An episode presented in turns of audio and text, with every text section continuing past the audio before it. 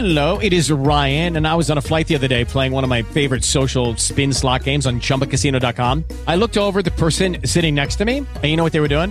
They were also playing Chumba Casino. Coincidence? I think not. Everybody's loving having fun with it. Chumba Casino is home to hundreds of casino style games that you can play for free anytime, anywhere, even at 30,000 feet. So sign up now at chumbacasino.com to claim your free welcome bonus. That's chumbacasino.com and live the Chumba life. No purchase necessary. VGW Group. Void were prohibited by law. See terms and conditions. 18 plus.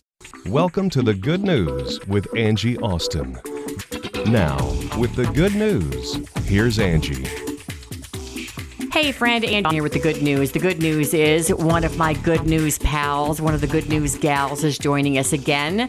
Leeannitra Davis. I call her Monique Davis. That's what she's known on our show. But if you're looking for her book, Drop the Picture and Hold Your Light God's Story for My Life of Overcoming, Leeannitra Davis, that's where you'll find it. Um, welcome back, Monique. Thank you for having me. Well, I have been reading the book. I'm, I think, a little bit over halfway through. And when we first met, uh, our kids were in, our youngest girl, your youngest was in fifth grade. And we met in Yes. the cafeteria at some event at school. And right away, I knew you were a Christian. You know, we could, we had that Christian bond. And I said, you should come on my show. And so then you came on every week for quite a while. And then you said, you know, I've got to get this book done. I'm writing a book, and you know, COVID came along, and we stopped recording in the studio. So it was like coffee every week with my friends. I'd have you and Beatrice and Michelle and a bunch of the other gals, and it was just like meeting with your friends, having coffee and chit chatting, and we would re- record the good news. So then you told me you finished the book and you dropped it in my mailbox, and then then from there I started reading it and said, you know, hey, you should you know come on the show. We talked a little bit about your childhood, so I'll let you kind of recap. Uh, just I mean, really, you couldn't catch a break. So, in Drop the Picture and Hold Your Light, we start off in your childhood, which was just abandonment, pain, sexual assault by, you know, a relative. I mean, it was a painful childhood, right? Yes, yes, yes. And it, it was over my during my formative years.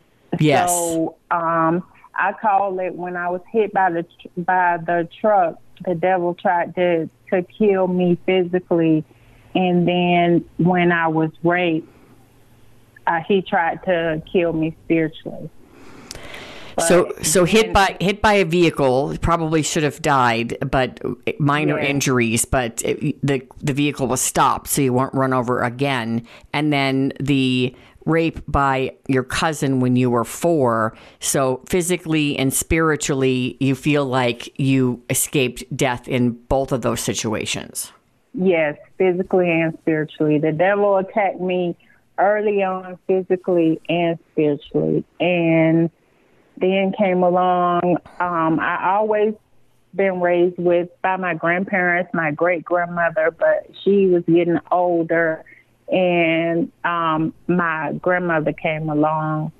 My grandmother Fillmore came along and she took us um, my sisters and I, and because we were um, about to be turned over into the um, system.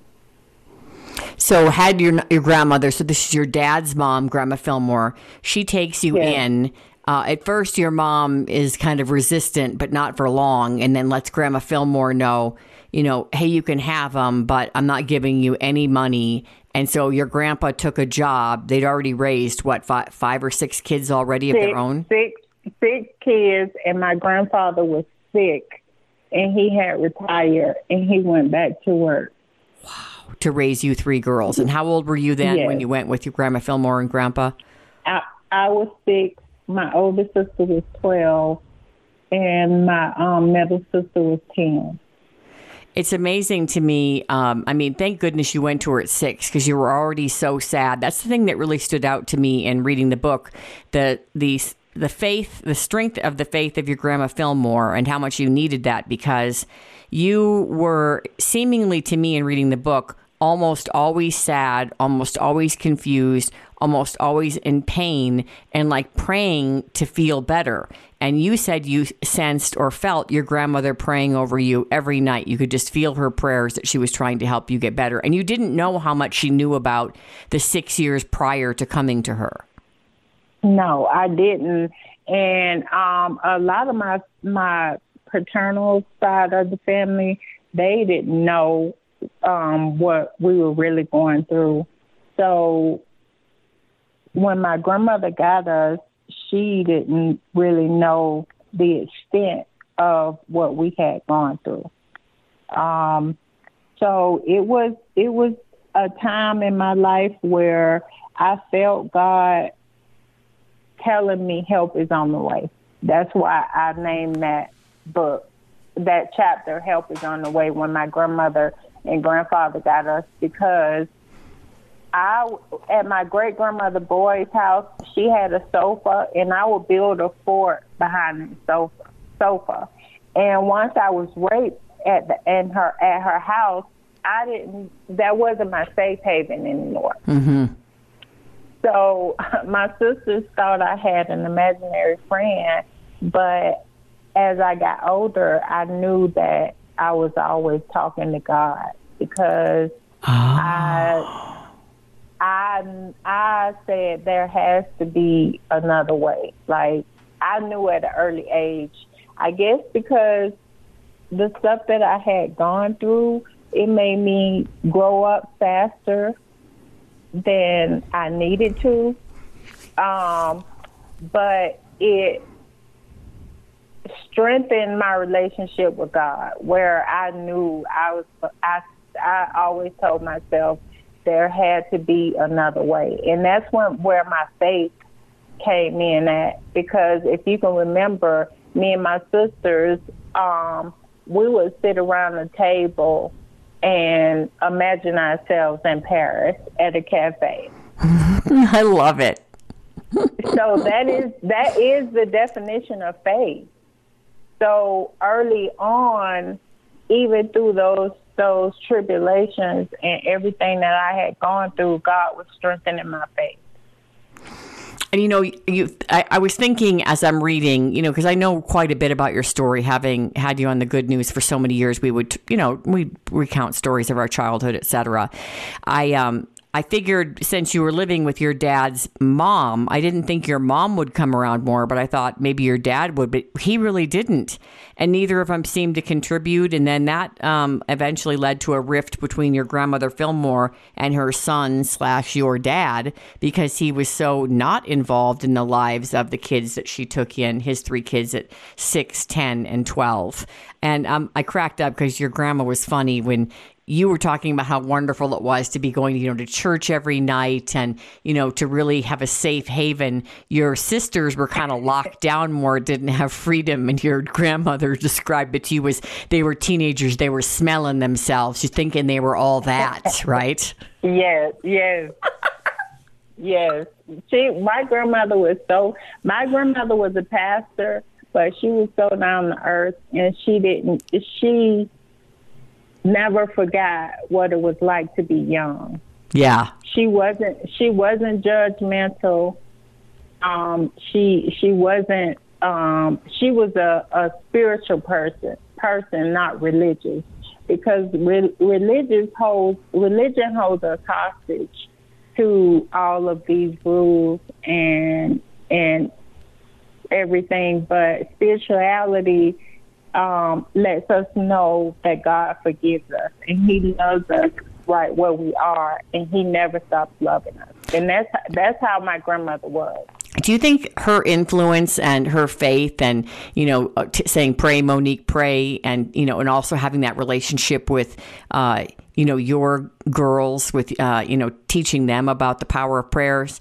Do you think that she really, in a, in a way, saved you? That you wouldn't have been the person that you are had your grandmother not come into your life when you were six?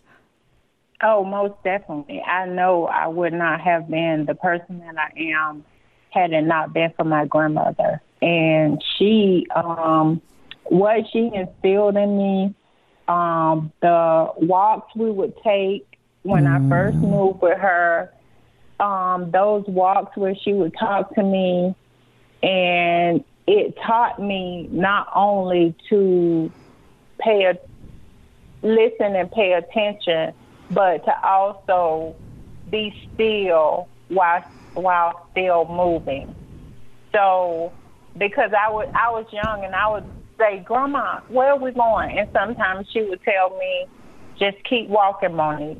Just keep walking.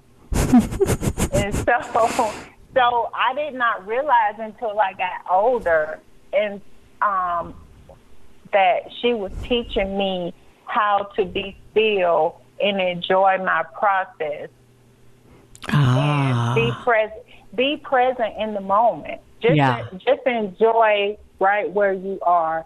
Be present um, because our present is a gift from god. Yeah. and to always just stay in his presence. Because sometimes we you know we would walk in just walk. And i would ask her questions and she would answer. And you know i realized as i got older that she was talking to god and she was praying over me so because she knew early on what um I was uh, the life that God was going to um, bless me with and what I would come up against. And Yes.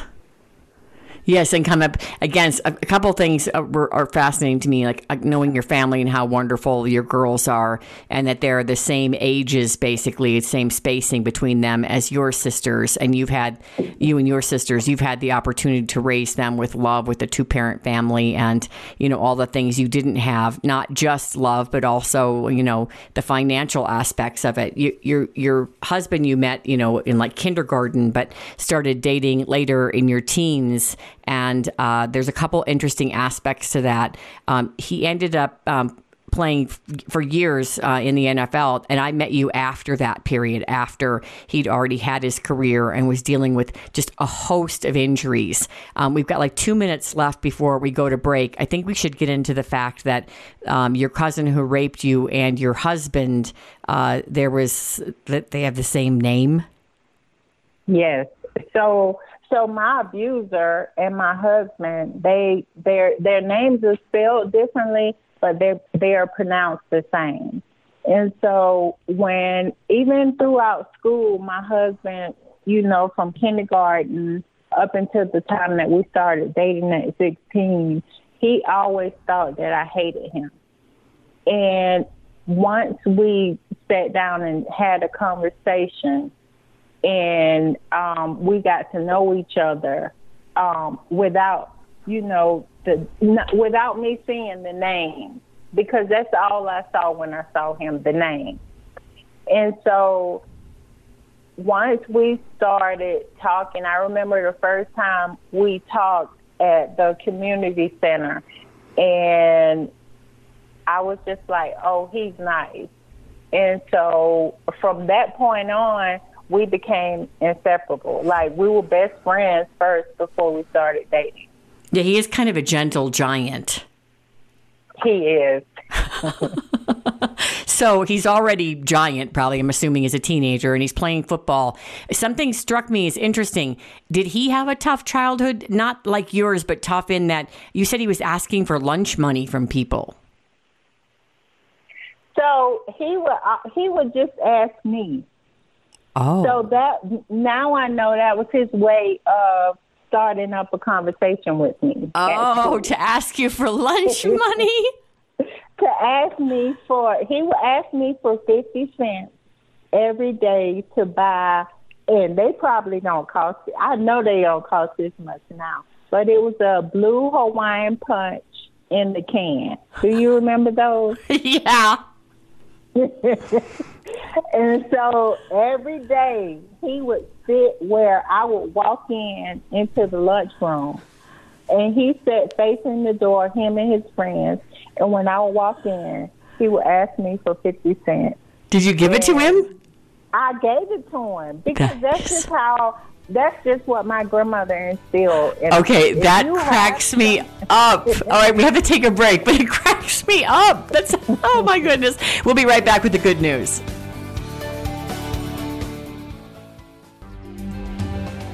Castle Rock is locked in to the mighty 670 KLT Denver. When you shop at your local ARC, your hard earned money directly supports individuals with disabilities. 80% of people with intellectual disabilities are unemployed.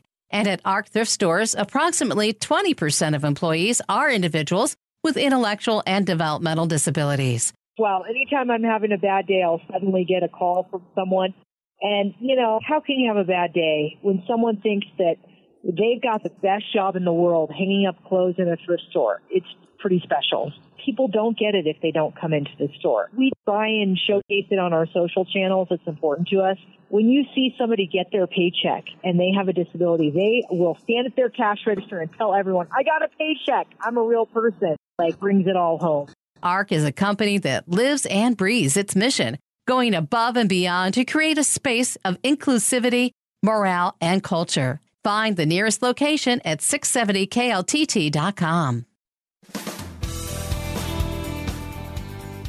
Hey, friend, Angie Austin here, and Leeannitra Davis. She goes by Monique Davis. That's your middle name, Monique, right? That we all call you Monique. Yes. Yes. Her book is Drop the Picture and Hold Your Light. You probably heard her on my show numerous times. She's one of the good news gals. And uh, we were talking about you meeting your husband, Andre Davis, that I met you after his NFL career. You'd had your three kids. You've been married, you know, many years.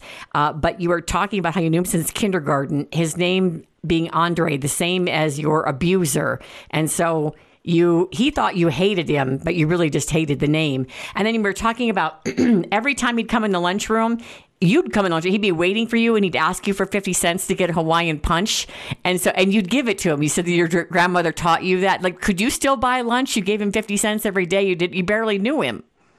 yes, I could still buy lunch. And rem- remember, we grew up together. So it was like, and where we grew up is very small. Um, now I think it's uh, 7,000 people. Yeah. Um, um, but when we were growing up there, it was like, it was 6,000. So everybody knew everybody. So that was just our community upbringing where during the winter, we would, my sisters and I, my grandmother would pick, fix big pots of uh, vegetable beef soup, and we would break it down in a smaller pot, and we would take it around in the neighborhood to all the elderly people. And at that time, they called them sick and shut-ins. Oh wow. So we would we would take it around to all of those people, and we would take drop soup off, come back and get another pot, drop soup off. So that's just how we. Um, that's just what we were instilled to do. I remember summer, summertime, um, we would fix um, bag lunches for the kids um, in the project who were, you know, that's where I, I started at with my great grandmother. She lived in um, housing. So for me, even then, it was it was like it was so special to be able to pass out lunches to kids that I knew, I know, I knew, and I know wouldn't have gotten a meal otherwise. That's Because really neat. with- yeah, when we lived with my mother, Angie, sometimes lunch was the only meal we had at, At school. That Oh it. wow. Yeah, at school, the school lunch was the only meal that we had. So, I um, I I I, it, I felt privileged to be able to go back and give to those kids at such a young age. I'll bet you did. Boy, she sure instilled a lot of wonderful things into you, your grandmother Fillmore. So you you're giving this fifty cents to your hu- your husband, well, to be husband, every day, but you're not really having conversations with him, and he's trying to kind of like open the door to talking or being your friend or dating you by asking for 50 cents for Hawaiian punch and you it took him a long time to get you to really sit down and chit chat with him didn't it Yes, and then Angie, I did not know. eh, Like I said, he he would sit at that table with a group of friends, and they would be facing the door, so they saw everybody walk in. And I didn't know until after we got married because he always told me, "I knew you were going to be my wife," and I never. I'm like, "Yeah, yeah, you just you're just talking." So when we went back home one time and we saw one of those friends and he said to his friend, what did I say to you every day that Monique walked into the cafeteria? And he said, you you would say that's going to be my wife. Oh my goodness. Isn't that crazy? Yeah, it, it, especially then it was very crazy to me because I remember when he had we had a mutual friend and he had her ask me if I would date him. And by this time we were really good friends, um, on the verge of being best friends. And it's so crazy because I had this friend in high school that Angie, I was trying to fix him up with the friend. Oh, that's funny. He, he kept telling me, no, I don't like her. And I'm like, why? She is beautiful. And he was like, I don't like her. And then um, one day, our mutual friend came to me and she was like, Andre, Andre wants to date you. And I was like, what? And I looked over at him. And again, at that point, when I found out that he wanted to date me, all I could see was I just shook my head no and said, no, we'll continue to be friends. Because at that point, again, all I could see was the name of my abuser. The name of your abuser, and then the name of your future husband, who you weren't dating yet but friends with, being Andre. Did you call him a nickname or anything, or did you call him Andre?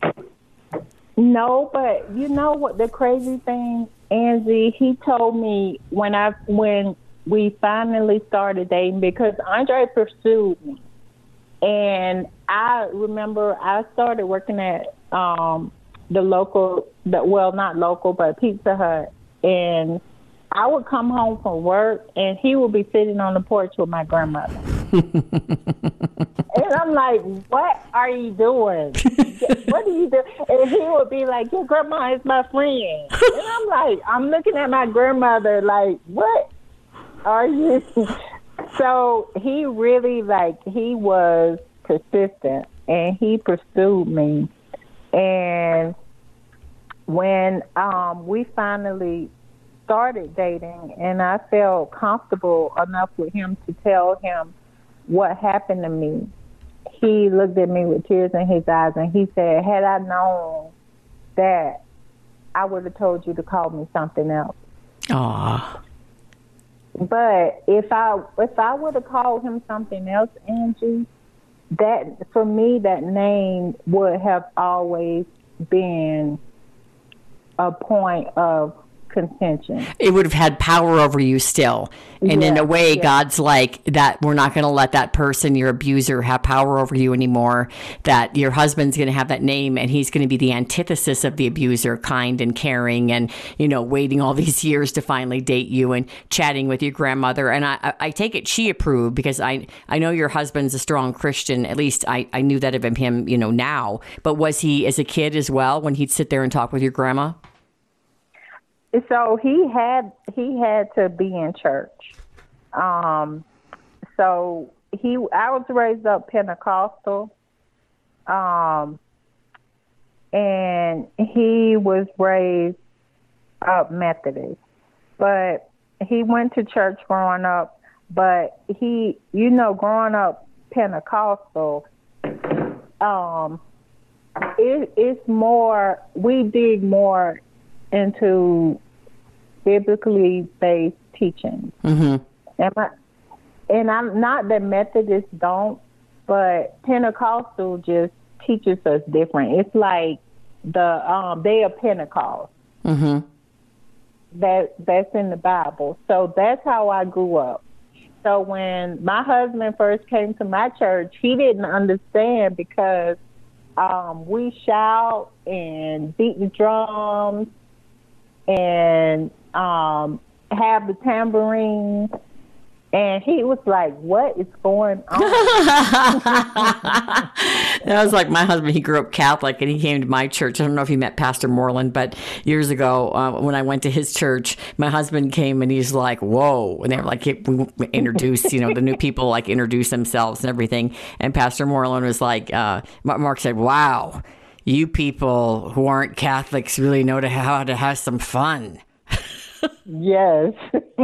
and then my daughter called him a screaming pastor, you know, because we went to a couple different churches, like a traditional Cherry Hills Presbyterian church, and then Pastor Moreland's church. We were the only white family who went there. And then I think I told you one day, he said, You weren't at church this Sunday. And I said, How'd you know? And he said, You're the only white lady in the church at the time, right? Not now, but at the time. And it was just so funny because I was like, How'd you know? You know, like, wow, how, oh, I- like I felt special. Like, oh, my pastor realized I wasn't in church. Like, oh, you, oh, that's so special. And then I realized that, like, oh yeah, I was the only blonde in there. You know, I guess it kind of did stand. That was my little blonde children, right? That he was like, oh, their their their their uh, seats empty.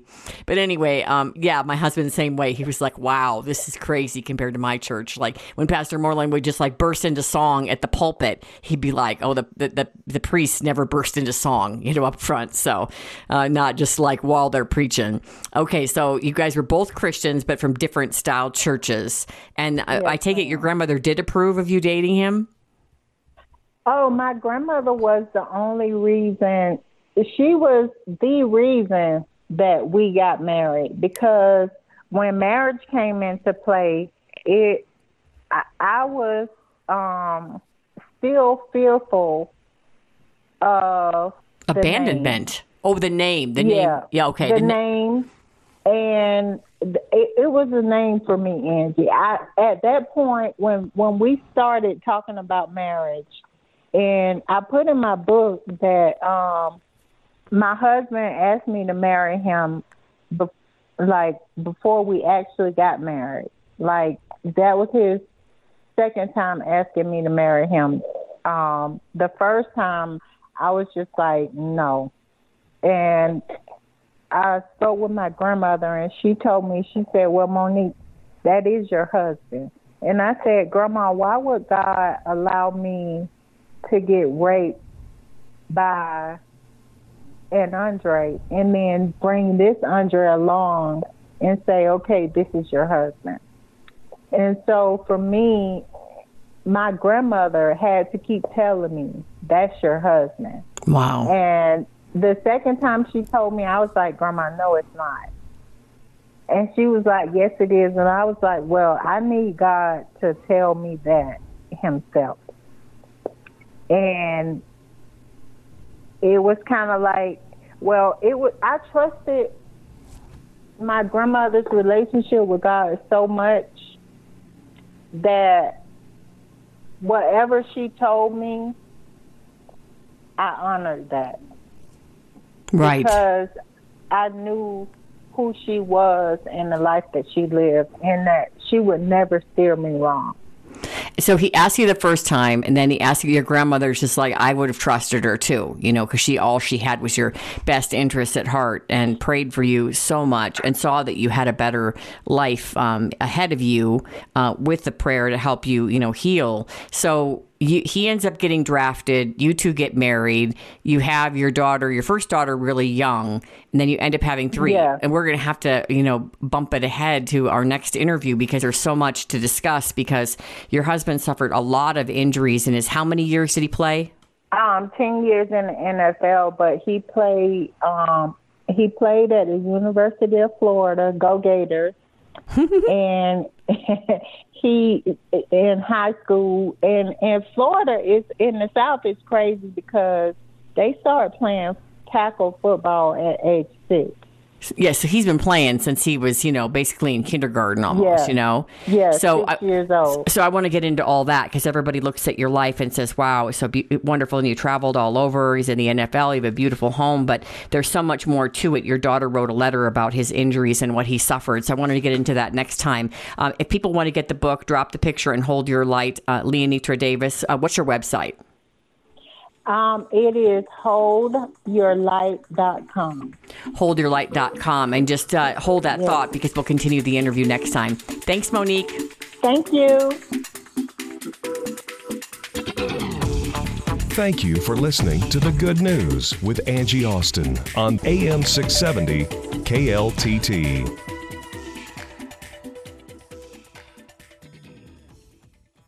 With the Lucky Land slots, you can get lucky just about anywhere. This is your captain speaking. Uh, we've got clear runway and the weather's fine, but we're just going to circle up here a while and uh, get lucky. No, no, nothing like that. It's just these cash prizes add up quick. So I suggest you sit back, keep your tray table upright, and start getting lucky. Play for free at LuckyLandSlots.com. Are you feeling lucky? No purchase necessary. Void where prohibited by law. 18 plus terms and conditions apply. See website for details.